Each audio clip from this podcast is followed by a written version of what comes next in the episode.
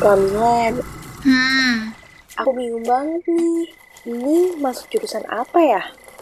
aduh Anan, kamu kan yang kuliah, ya harusnya kamu tahu sendiri lah mau masuk jurusan apa. Awas loh, nanti kena sergapan, salah jurusan.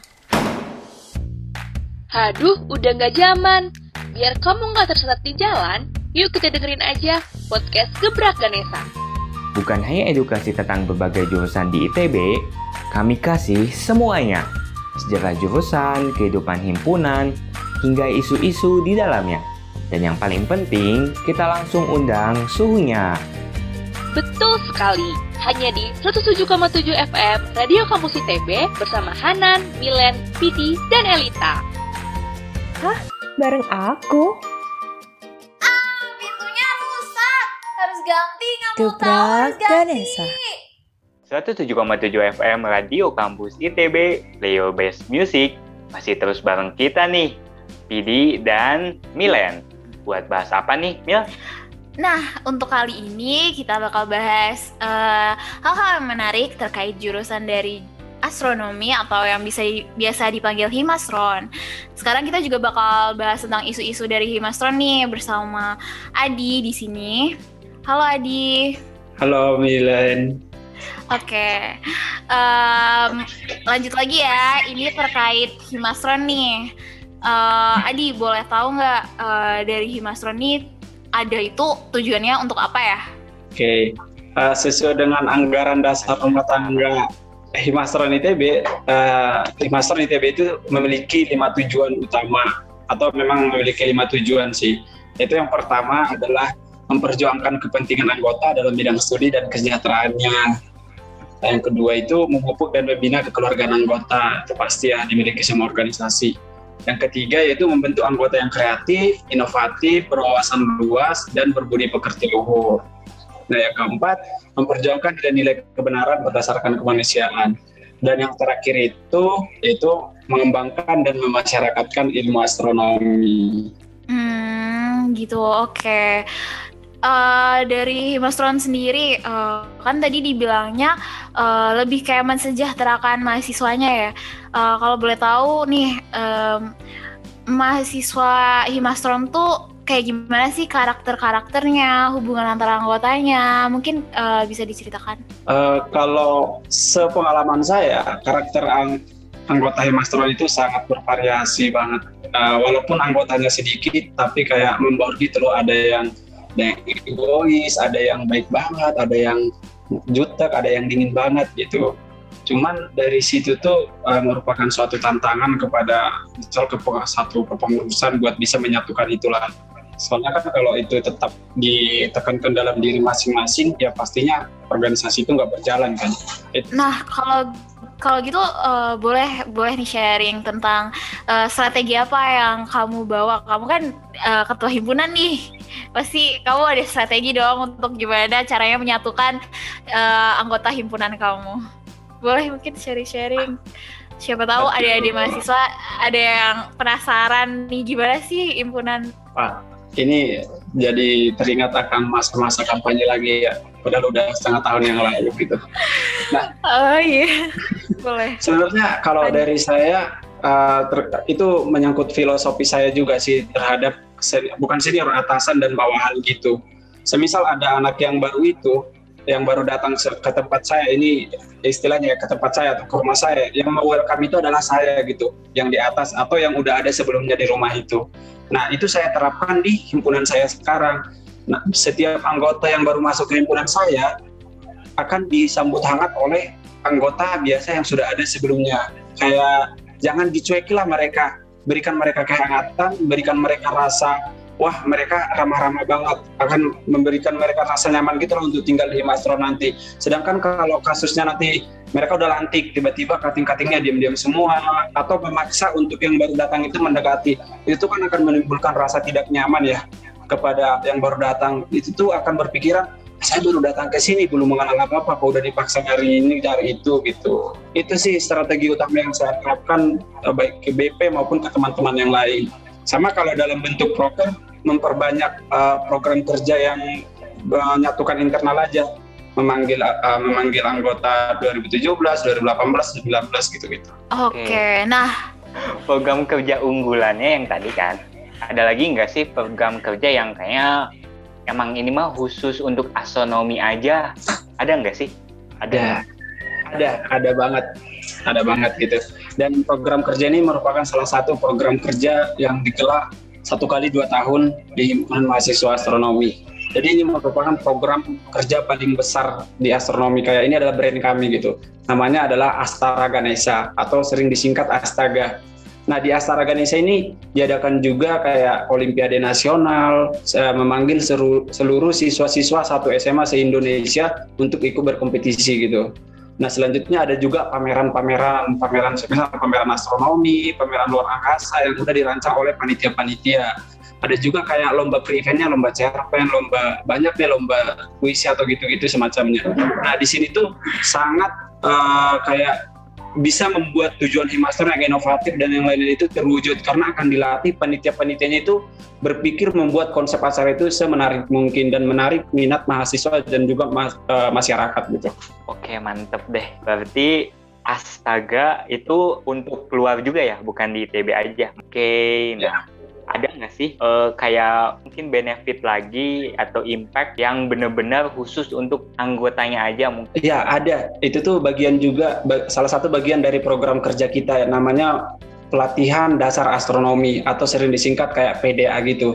Nah di pelatihan dasar astronomi ini kita uh, melatih dasar-dasar astronomi dari berbagai macam. Misal dari segi astro, astrofotografi kita nanti memanggil ahlinya untuk menjelaskan ke khusus masa himastron saja supaya mereka tahu bagaimana mengukur ISO-nya kayak ini dan pokoknya uh, yang lainnya yang harus diukur dalam memotret bintang biar bagus hasilnya. Ada juga kayak pelatihan dasar astronomi dari bagian pemrograman di bahasa Python gitu. Itu dikhususkan hanya untuk masa himastron. Oke, lanjut dulu sama aku.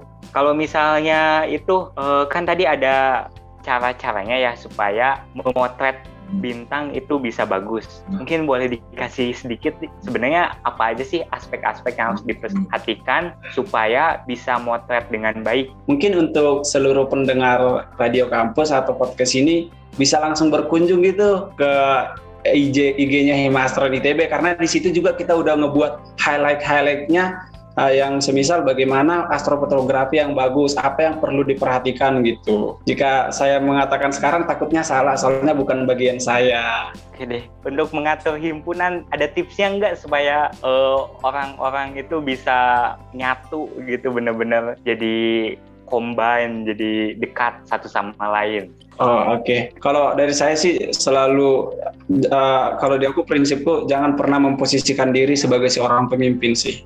Itu prinsip saya selama menjadi ketua Himasron. Soalnya kalau saya memposisikan sebagai pemimpin tuh kadang orang jadi jadi kayak segan, canggung bu- buat berkomunikasi kepada saya. Itu selalu berkata ke mereka, anggap aja aku teman kalian biasa, jangan anggap ketua Himasron biar kita bisa sama-sama diskusi, tahu masalah Himasron yang sebenarnya gitu. Itu sih. Oke, mantap. Mau nanya nih ke Adi, eh, gimana sih ciri khas dari himpunan ini, himpunan Himastron?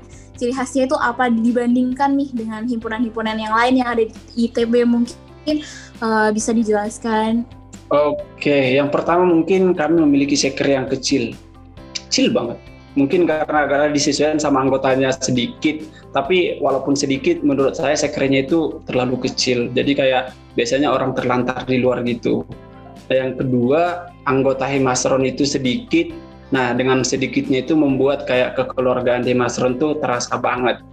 Ditambah dengan program-program kerja internal itu terutama ketika offline itu bakal terasa banget kekeluargaannya. Nah, terus yang tadi Himastron itu memiliki nama lapangan, nama lapangan masing-masing di jahimnya. Itu mungkin keunikannya. Oke. Oh, eh, kalau boleh tahu nih, emang Himastron satu angkatannya berapa orang ya kira-kira? Oke, kalau Himastron berarti berbicara anggota biasa ya? Iya. Anggota biasa biasanya di bawah 45 sih satu angkatan. Nah, kalau boleh tahu nih, eh, dari himpunan ini kan anggotanya juga dikit, keluarganya juga erat banget. tapi eh, ada nggak eh, benefit atau impact gitu dari eh, himpunan ini ke kamu sendiri atau ke anggota-anggota yang lain secara individual gitu mungkin? Oke, kalau ke saya sendiri mungkin eh, bakal diambil dari sisi ketua himpunannya ya. Dari tadi yang ya, dari tadi yang udah aku sebutkan dari segi manajemen waktu, diri dan juga emosi itu udah saya dapatkan banget. Terus bagaimana cara mengambil solusi ketika ada masalah di tengah-tengah eh, ketegangan gitu loh.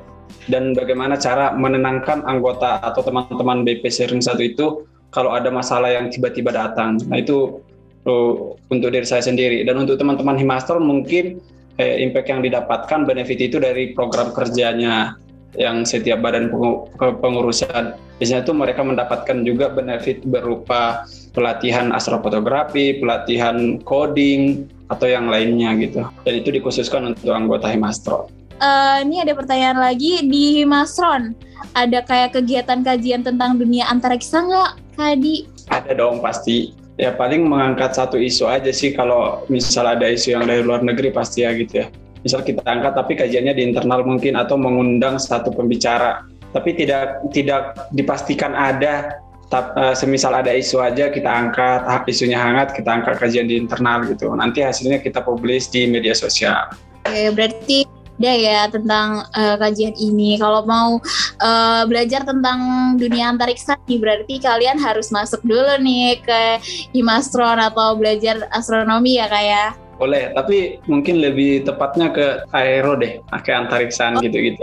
Oh, lebih ke aero ya. Berarti Iya, benar. ada lebih detailnya lagi di aero. Oke, kalau begitu.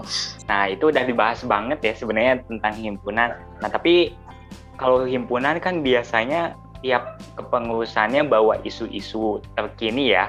Eh, aku ngelihat di Instagramnya sih ngelihatnya kayak ada Astro Challenge, OBAF, FGKM. Aku mungkin dikasih tahu dikit as isu yang sekarang dibawa itu atau permasalahan yang diangkat di himpunan itu apa. Terus mungkin sekalian juga tadi OBAF, FGKM itu apa sih? Uh, kalau sebenarnya tidak ada khusus gitu. Setiap kepengurusan harus ada maksudnya isu ini isu ini isu ini dikhususkan.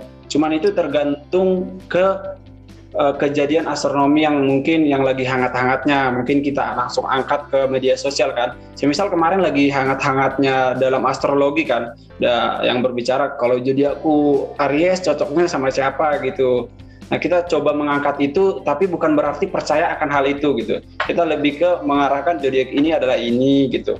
Soalnya bukan di bagian astronominya untuk membahas astrologinya. Kita berbeda dari itu. Nah, untuk OB, AF, BKM itu merupakan bintang kajian-kajian gitu sih dari Departemen Keilmuan dan Karya kayak mengangkat suatu kajian atau riset-riset gitu buat tujuannya kayak yang tadi memasyarakatkan ilmu astronomi gitu. Oh gitu. Oke oke. Dari Himastron tuh menyampaikannya tuh via apa ya? Kalian eh, buat kayak webinar-webinar gitu atau gimana ya? Sebenarnya banyak Biasanya Oh, gitu. kalau untuk saat ini untuk kajiannya itu misal mengkaji ini pasti di internal dulu kan dikaji. Nah untuk penyampaiannya itu lewat media sosial sih biasanya kita lakukan ke lewat Instagram. Kita juga memiliki Medium, Twitter gitu, OA lain dan lain sebagainya. Kalau misalkan offline-nya, offline-nya gimana? Kalau dulu waktu offline kalian eh, penyampaiannya gimana? Tetap tetap menggunakan media sosial itu tetap digunakan, tapi kita juga bisa terjun ke lapangan langsung kayak melakukan pengemas ke SJ ataupun ke desa-desa dan itu merupakan salah satu target kita untuk tahun ini ke desa gitu. Cuman susah gara-gara pandemi. Oke oke oke. Nah mungkin eh, boleh nih sharing-sharing tentang platform-platform apa yang bisa masyarakat luas itu eh, lihat nih kayak eh, ada tadi katanya ada medium gitu kan. Nah, mungkin boleh kasih tahu eh, di mana masyarakat itu bisa melihat eh, isu-isu kajian yang eh, Himastron kaji gitu. Oke, sebenarnya untuk semua yang menonton Radio Kampus ITB cukup memfollow satu aja akunnya Hemastron karena di di akun itu sudah kita sudah mencantumkan link tree-nya untuk mengakses ke semua media sosial Hemastron yaitu di IG Hemastron ITB. Langsung diketik aja di pencarian Hemastron ITB itu langsung muncul. Oke teman-teman mahasiswa, jadi kalau misalnya mau cari tahu nih tentang astronomi kayak gimana, kajian-kajiannya apa, terus dunia yang ada di luar angkasa itu seperti apa, bisa nih langsung lihat kajian-kajian yang ada di tiganya Himaston. Nah, Nah. selanjutnya kita mau tanya-tanya nih, mungkin ada nggak pesan buat adik-adik SMA atau enggak mungkin anak-anak FMIPA nih yang masih, aduh bingung, mending astronomi atau yang lainnya nih. Nah, ada nggak? Oke, mungkin ini pesan-pesan untuk adik-adik SMA dulu ya. Nah, untuk adik-adik SMA yang mendengarkan podcast dari Radio Kampus ITB, RK ITB, nah kalian itu sebenarnya nggak usah takut untuk memilih suatu kampus. Karena bagaimanapun jika diseriuskan, itu tuh kalian akan uh, berhasil di kampus tersebut. Asalkan kalian fokus menjalaninya, mau di jurusan apa pun, kalau kalian udah meniatkan itu, insya Allah kalian akan bisa berhasil dan menuntaskannya. Dan khusus untuk teman-teman FMIPA yang akan memilih jurusan, jangan sampai salah jurusan. Kalau teman-teman udah terlanjur peminatan dan itu sudah didorongan orang tua, silakan dinikmati, disyukuri dan dijalanin seperti itu. Nah, itu dia pesannya dari Adi, Ketua Himpunan Mahasiswa Astronomi. Untuk teman-teman mahasiswa dan adik-adik SMA, jadi makin tercerahkan ya tentang Himastron ini. Bukan hanya untuk mengeratkan kekeluargaan aja, tapi ningkatin juga pengetahuan dan keilmuan tentang astronomi nih. Dan bisa berdampak ke masyarakat luas juga. Bener banget. Terima kasih ya Adi buat wawancaranya. Semoga teman-teman mahasiswa udah nggak bingung lagi tentang astronomi. Sebelum aku dan Milen undur diri, ada kutipan penyemangat nih dari BJ Habibie. Apa tuh katanya? Apabila kamu sudah memutuskan untuk menekuni suatu bidang, jadilah orang yang konsisten. Itu adalah kunci keberhasilan yang sebenarnya. Oke, jadi di sini Milan dan Pidi pamit undur diri ya.